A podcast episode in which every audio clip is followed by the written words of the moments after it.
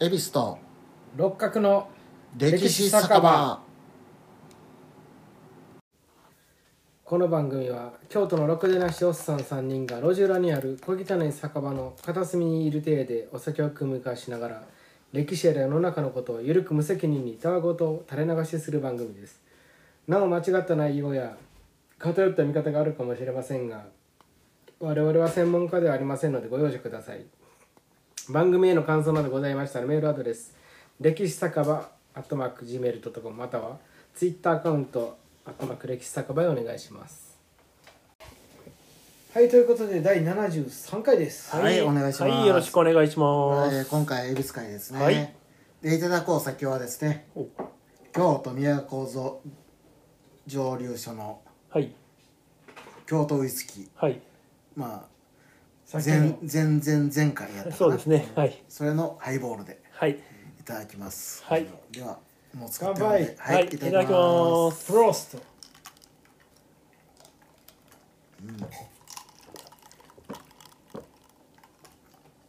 飲みやすいね、うん、何このナッツの香りとビターチョコレートの奥深いなんちゃらかんちゃらがどうたらこうたらでレーズンの風味がなんちゃらかんちゃらで、まあ、ウイスキーによくあるそういう言葉んたちを言うてみました、んはい、ででもかなりまろやかになりますよね。まあねこの飲みやすいね炭酸水で割ることで、ううんん、で今回話す内容はですね、はい、えー日本海軍の巨大潜水艦ほう、イ400型について話していこうと思います巨大潜水艦となはいまあ言うたら兵器シリーズ第5弾ですねほはいゼロ戦何したかなう、ヤマト、 97式ああ抽選車戦車ヤマトうん B29 うんに続きなるほ E400 はい、で E- E400 っていうのはですね攻撃機飛行機ですね3機搭載できる世界初のおー潜水空母として建設潜水やのにう建うんん、潜水艦に飛行機を積むというなるほど。画期で、的な兵器です浮ね上してきて、は、うん航空機を飛ばすと飛ばすことができると。すごいでしょうんすごいね「い」っていうのはあの伊勢の「い」とか伊豆の「い」とかの「い」ですね、はい、イタリアのいいイタリアの「い」です伊ね、藤のいい。伊藤の「い」です、ははいいの「い」はいですねはい漢字で書くと、うん、まずあの日本海軍の潜水艦は大きさによってさっき言った「い」あと「ろ」「は」っていう3種類に分けられますうんローはどの字書くんですか。ろうはねろう名詞の「ろう」ですねああ、なるほ巨ど人。がいた口。口2つのやつですね。ですうんね。は。は」は波あ、なるほど。三髄辺に変わってくるこの波ですね、はい。ローってどイーんローなハだから口書いて、ロ名詞脳書あいのて、巨人にいた下にこ口。の、はい、ロまあイロハの字イロハ両方線にのロイロハにホヘトの漢字あ両の方のロよ両方の両。あそうですねうん両毛の両。うんロ名詞の ロ頑張って考えたロ名詞のロはいい。や分かりへんやろ両方の方が分かり へんあそう僕ら世代わかるかなわかるけどね台湾人生、わかるけどね巨人にいた、うんうん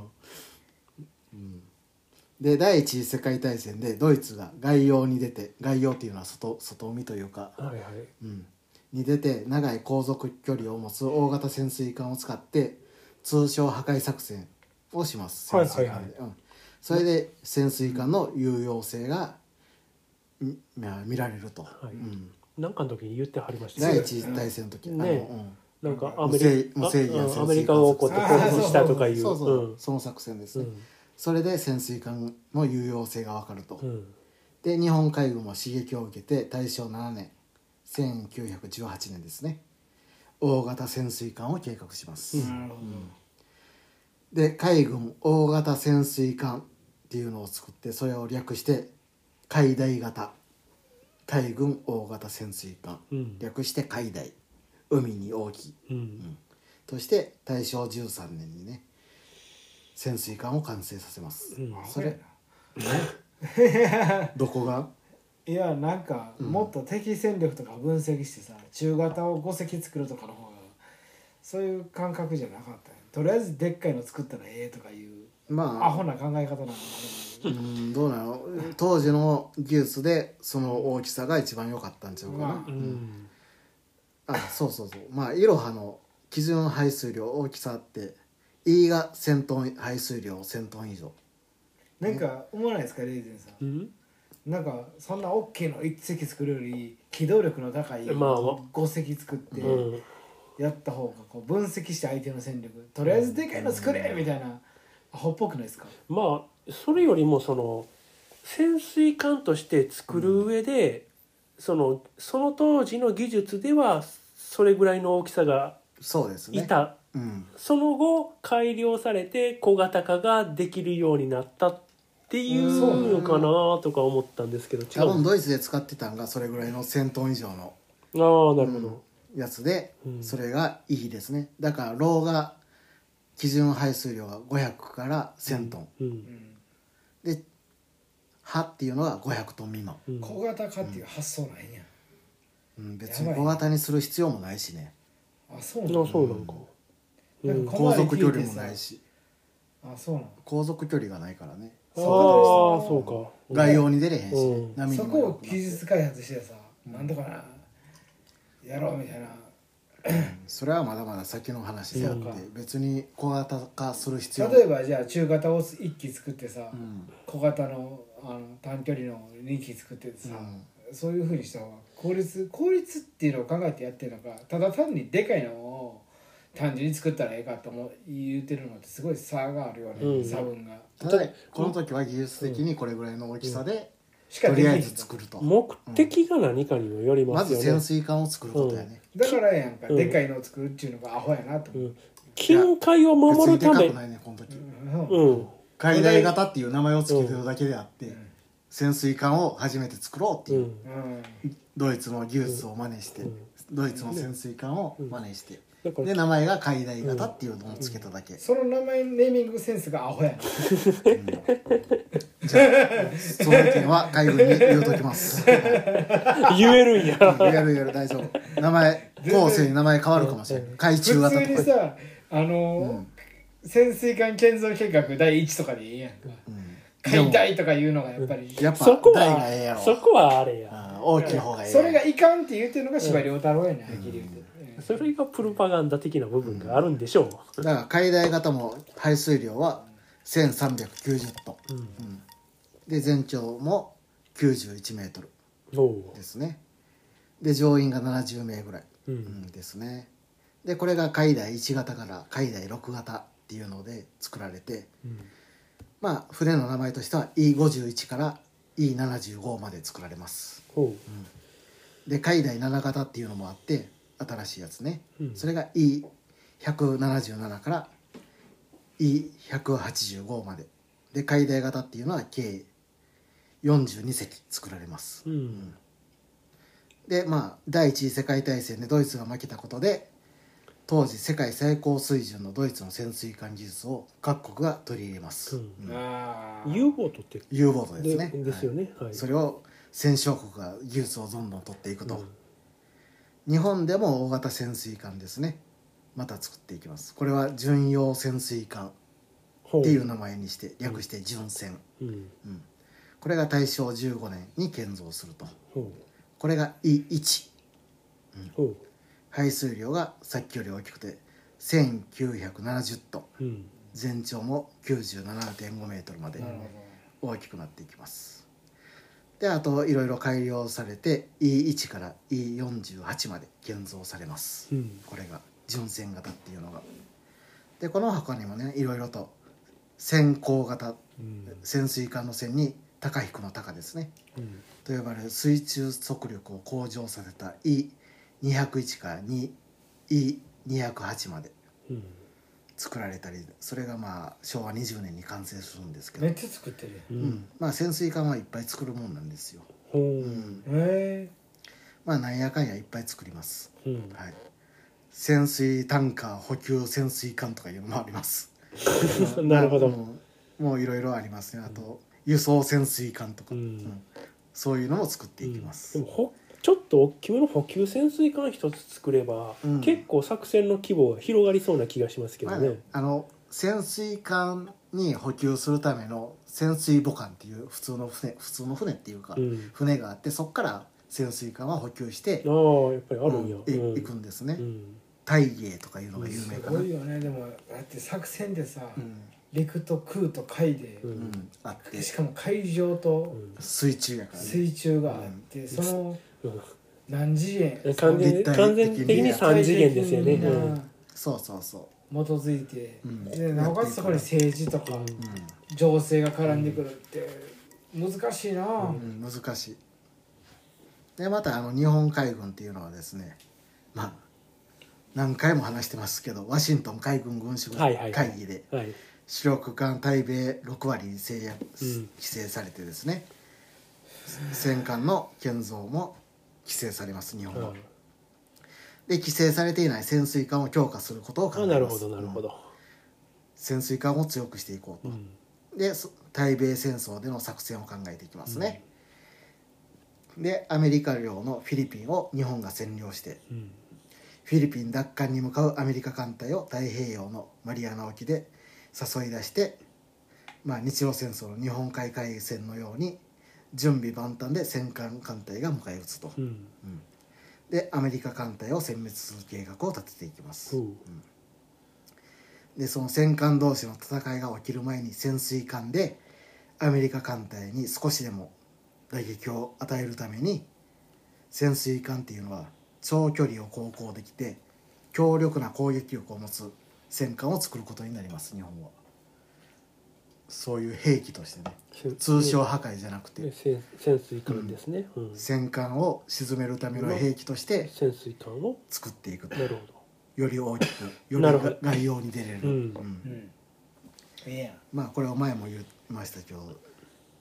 前言擁撃作戦っていうやつですねどうん、これが日本海軍の基本ドクトリンとなります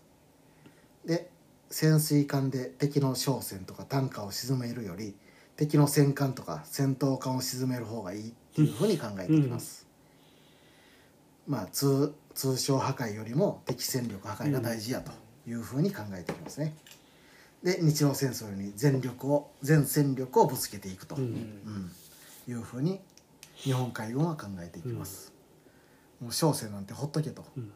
まあ実際はやってるんやけどね、うんただアメリカを海上封鎖しよう思ったらすごいとんでもない海岸線があるしアメリカは、潜水艦では足りひんっていう事情もあるし、日本の国力では、やからいっそのこと潜水艦で敵戦力をうん削減しようっていう考えになります、ええやんうん、でさらに潜水艦はですねアメリカ海軍の基地があるハワイ真珠湾を偵察してうん敵艦隊の動向を見張る任務に当てようとします、うんでどうせならですね潜水艦に偵察機を載せて上空から直接偵察すればいいんじゃないかっていうふうに考えます、ハワイまで行って、ん飛行機飛ばして上空から真珠湾を見ようと、でそこで海第1型 E51 という潜水艦を改造して、格納庫と水上偵察機を載せます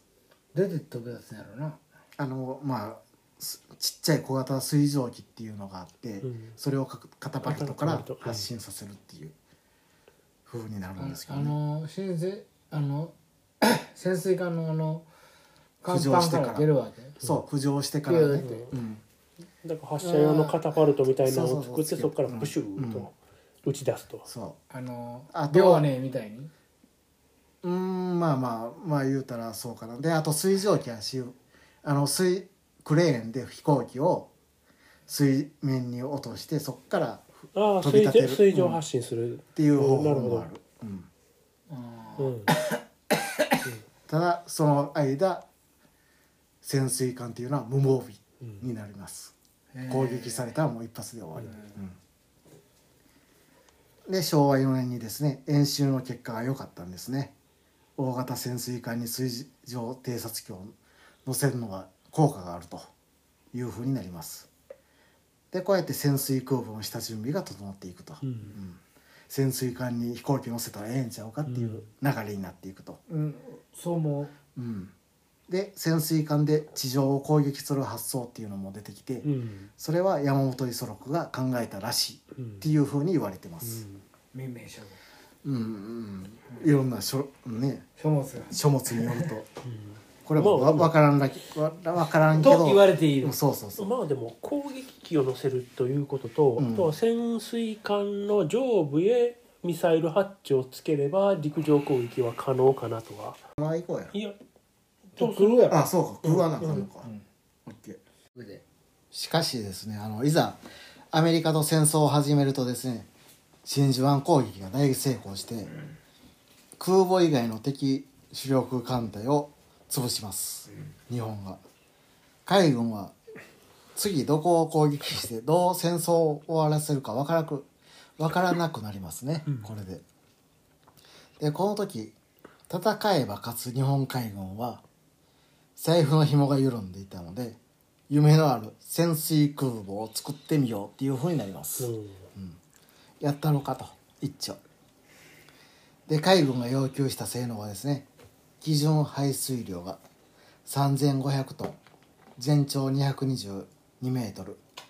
水上速度20ノット大体37キロ、うん水中速度7ノット大体13キロですねで航続距離が3万3000海里6万1000キロんですね6万1000キロを航行できるとで兵装は14センチ単装砲2門と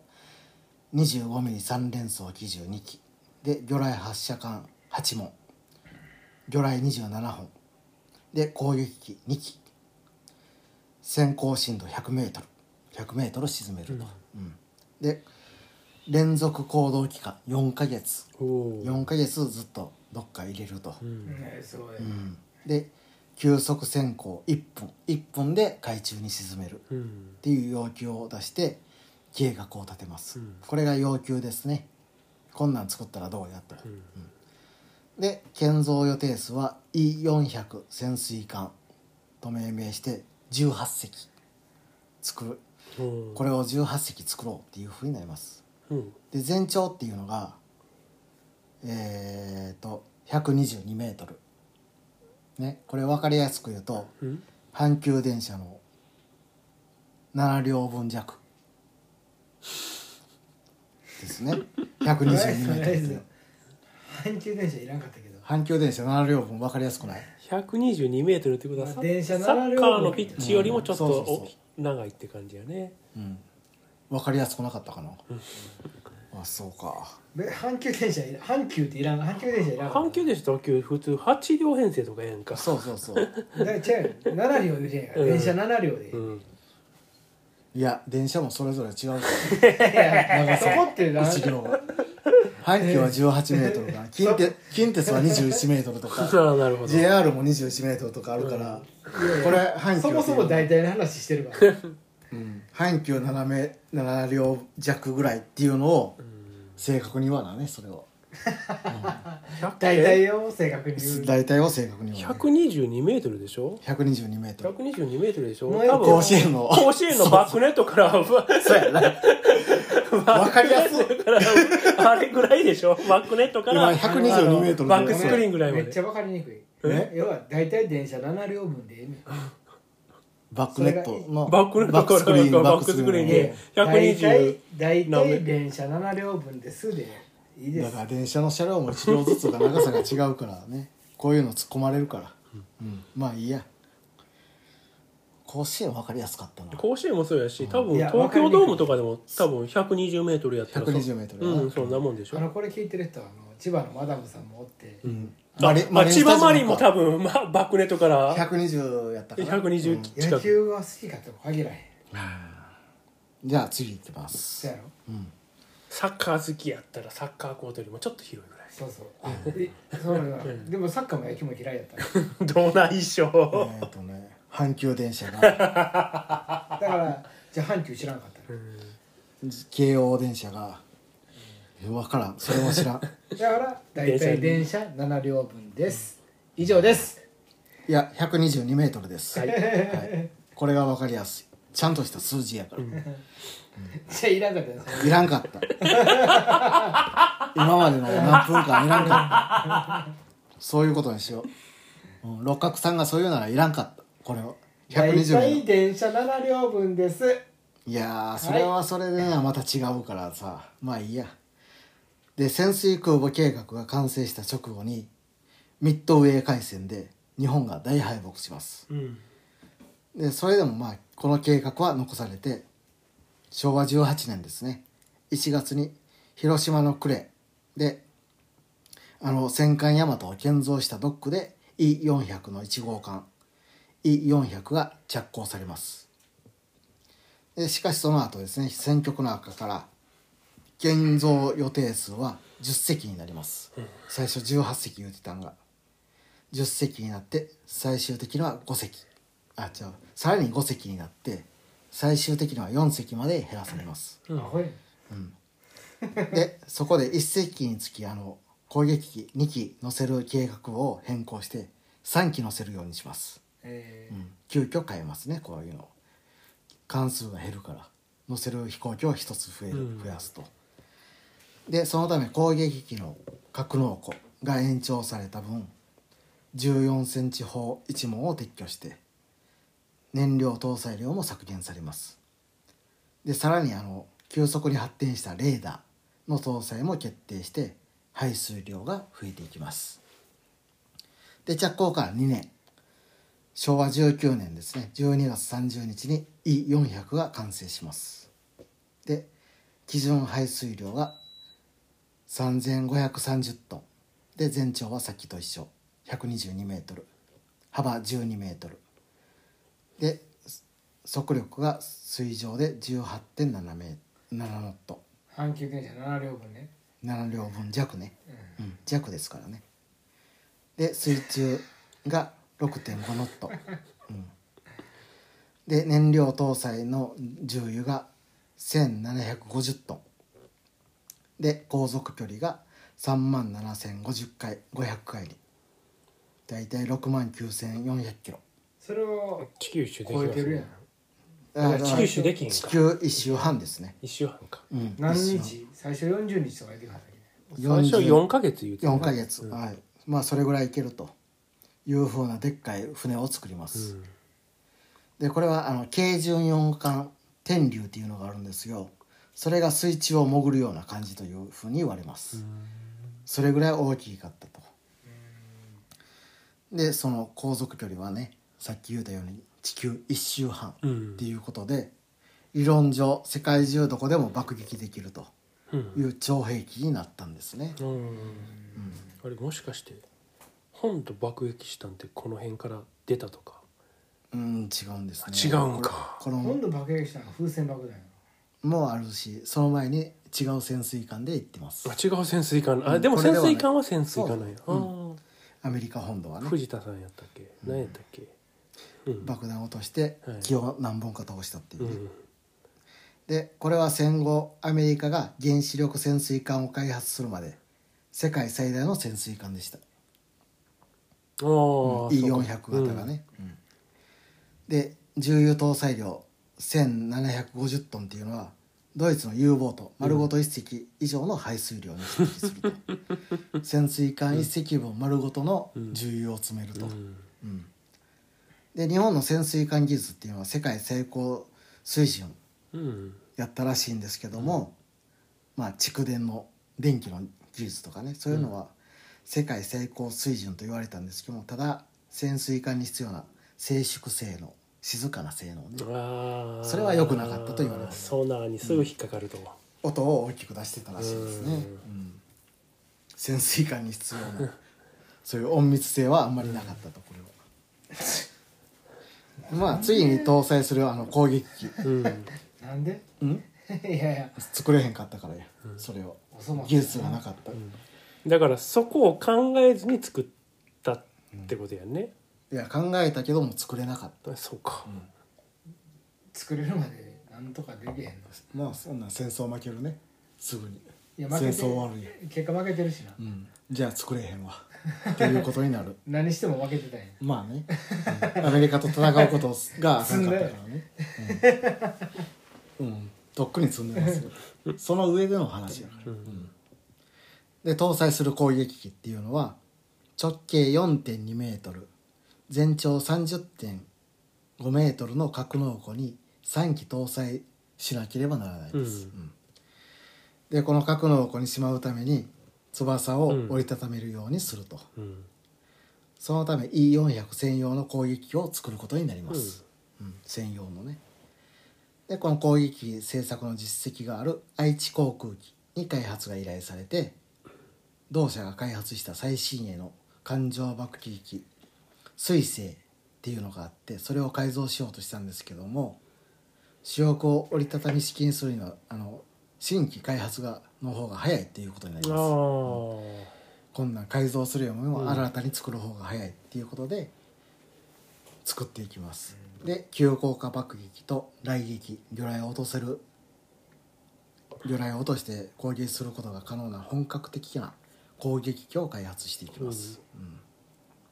で昭和18年11月に試作機が完成して昭和19年に19年のうちにですね100機生産することが決まります、あうんで昭和19年12月に昭和東南海地震っていうのが起こって愛知航空機の工場が被災しますでこれで生産ができんようになってでもそんな中でなんとか特殊攻撃機セイランっていうのが完成しますなんとかしてセイラン晴れの嵐うん大津市にこういうセイランっていう地名があるね今、うんへ西ー知らん南高校ってあるわうん、へーそのセイランですねだからあそこ通る時ああセイランやって思ってやってましたで潜水艦から蒸気カタパルトから発艦するようにしますカタパルト、はいはいうんでこの飛行機は水冷エンジンなので格納庫内で温めてあのエンジンオイルを準備することでエンジン暖気を素早くして始動させて発艦することができると、うんだからさっきも言ったように浮上してる潜水艦って見つかればすぐ沈められるんで、う無ん防備なんでなるほどできるだけ早いことそと、うそうあその発信できるよううなでこの機体が必要やと、ためにこの水あの日本の技術では難しかった水冷エンジンを採用しまうす、んただ日本では大量生産はできひんのですけどもね、うんあの水冷エンジンっていうのは職人が丁寧に作る少数生産ならなんとかできたとうん丁寧に作ってでこの結果セイランっていう攻撃機はですね28機できま水す冷エンジンってラジエーターってことラジエーターがいるやつやねうん、液まあ水冷液冷ともいうやつやね、うんその技術は細かくて難しいんですよ作るのが、うん今までの飛飛行機は空冷エンジンで、うんラジエーターがないやつやねうん今トヨタ簡単に作ってるやんうん、それは大抵の車業業界では水冷エンジンやね 空冷ポルシェ空冷使ってるのかなどうなんやろいやと水冷かなうん、シトロエンが空冷やったかななんかそんなんですわうん、曖昧ですけどうんだからあの曖昧未満あうんそうですはいあのセーランの ことこち亀で書かれてますああへえここち亀111巻読んでくださいそこにセーランをりょうさんが、語ってるわ、うん中川コンツェルンから脱力するっていう で羽を折りたたんで地下鉄のトンネルを通っていくとかいう話があるんで中川コンテルにセーランがあるんやねそうそうそうなんか中川コンツェルンがセーランをなんか飛ばそうという計画があって、うんそれを直してたところを亮さんがセーランに乗りたいっていうことで奪っていくという話がある、いい話やな、ええ話かでこのセーランっていうのはですね、えー最高高度が 9900m まで上がってであと、うん、最高速度559キロ出ますで航続距離も1189キロで800キロ爆弾1つか魚雷1つで乗員は2人2名ですね、で E400 から発艦したセイラ君がですね攻撃した後 E400 の近くに着水して搭乗員のみ回収して機械をあの機体飛行機は使い捨てっていうのを計あ画してます、うんーまあ潜水艦に着艦できひんもんねそうそう回収するのもねうん時間がかかるしうんかといってそんな現地から日本まで飛んで帰れっていうのも無無理あなあそれは話や到し底ね無理やしね人だけ助けるっていう、ううんで E400 が海面から浮上して約30分で3機が発艦できたっていうふうに言われてますね、で発艦し終わった E400 は1分で姿を海中に消すことができたと、うんうんだから合計31分無防備な時間があると、これすごい早いんですけどね、うん30分で3機飛ばせるっていうのでこの後 E400401 っていう2つの船が完成しますで乗せる攻撃も完成して訓練も十分にできてついに作戦が計画されると、うん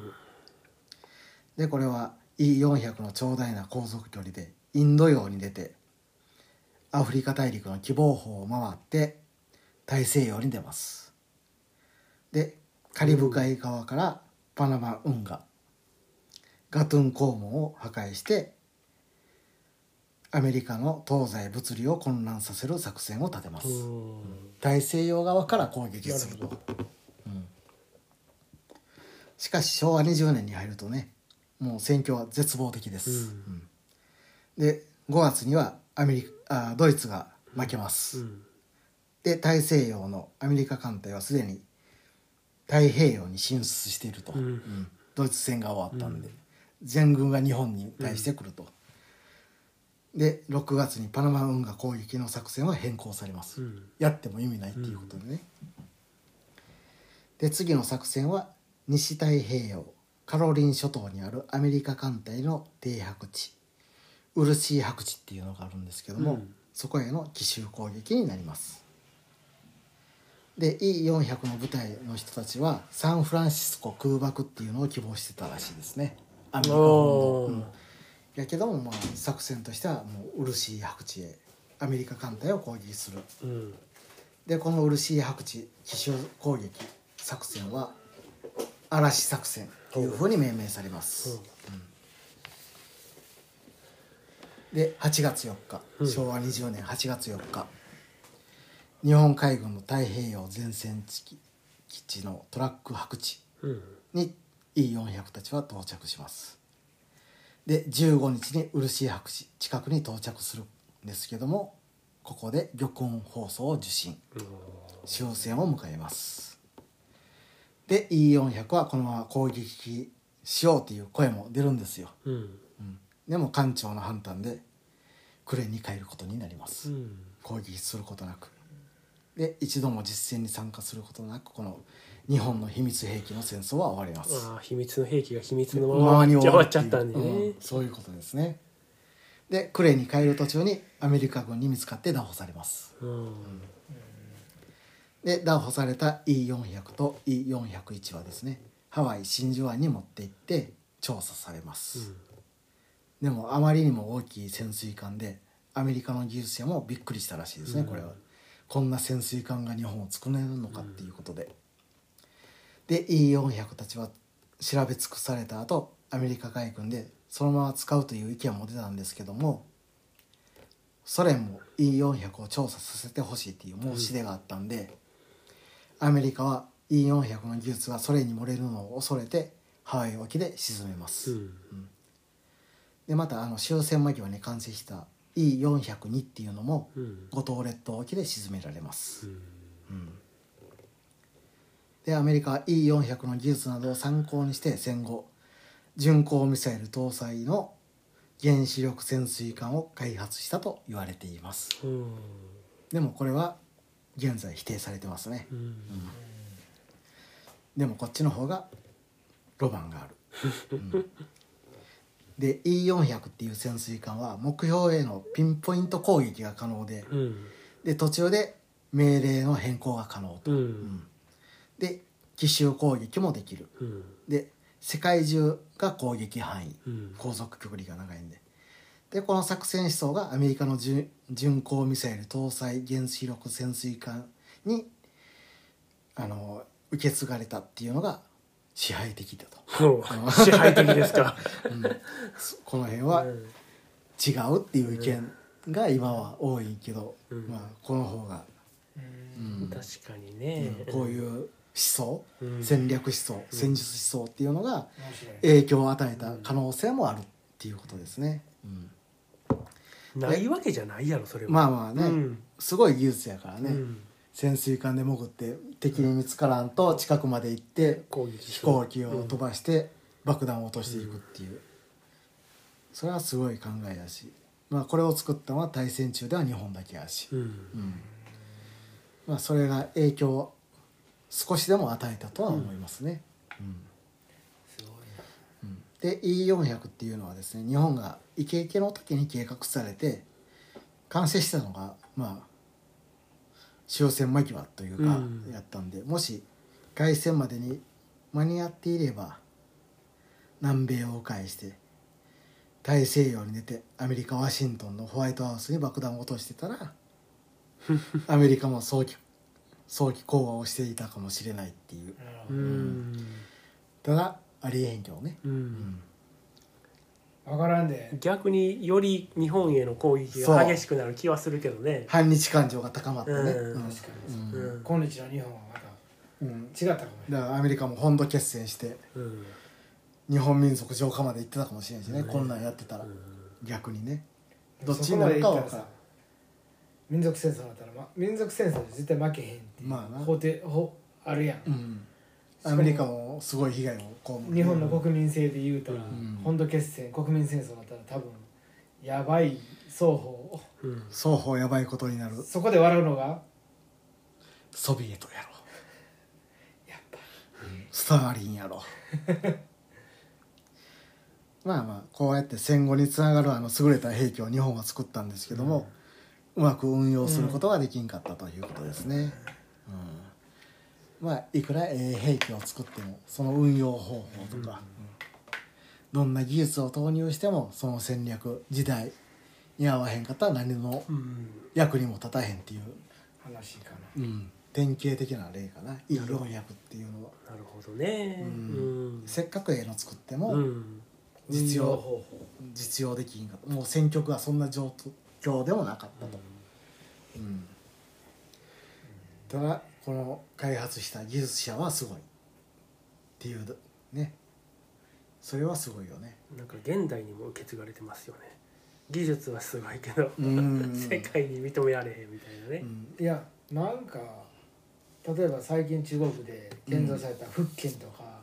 あ空母ねうんでも電磁カタパルトの技術はやっぱりできへんみたいな、うん、ほんでうんアメリカの空母電磁カタパルトあるやつ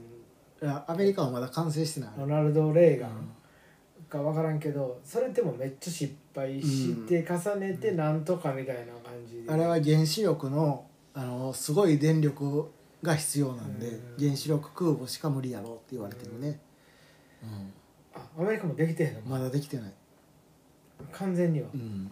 確かまだ実験中違ったかな、うんうん、あじゃああの蒸気カタパルトかな今はまだあのなんちゅうのあ前の遼寧って何方式って言うんでしたっけあのスキージャンプのやつね、うん、あれであと一緒ってことアメリカは蒸気カタパルト、うんうん、蒸気やったと思うな確かいや何が言いたいってことはいまだにそうやって難しいんやけど潜水艦はそれを潜水艦からそういううん飛行機を出せるってあの時代にするっていうのはそうそうだからその格納庫もめっちゃ密閉しなあかんしね水圧に耐えなあかんしやばくねって話なんですやよばいやばいよその技術を日本人は開発している戦時中にそれはすごいただ軍部はそれをちゃんと生かしきれへんというかうんまさに今の日本と大して変わらへん、企業が持ってる技術を政府が活かせへんみたいな、うんだから日本っていうのはあの上指導者は無能であってうん一般の下の兵士とかうんとかは言うの有能っていうのはよく言われるねなるほど、うん下が頑張るから上が無能になるっていうのも言わああれるーねなるほうどんね、やっといてくれって言うただけでやってくれるし、考えでねうんまあそういう典型かもしれんね、う E400 んっていうのはまさに今にも現代にもうん日本のうんうん感覚にうんうん受け継がれてるうん民族のねなんか、ありますよね、うん感覚というかね、そうやしトヨタは日本を見限るんではないかみたいなことも言われてますしねあーあるよねうんうん見限らんといてほしいね、トヨタ乗ってるからね僕もうん、僕もトヨタ乗ってるかああらそっかレーゼンさんは日産やったっけ日産やね、うん日産も大きい企業やから、うん、まあねかなり豪雨にぼられてたけど、何カバンに中に入って逃げた 人まさにゴーンしたね、あの人うん名前の通りゴーンゴーンゴゴーーンンしたら言ってしまったゴーンした後になんか大変なことになってなレバノンレバノンやったっけレバノンあ爆発爆発した あれ、港が、うん、うん、今でも元気にしてはんのかなそらしてるのちゃう、悠々自適にまあこんな感じではいいいですかはいはい、ありがとうございました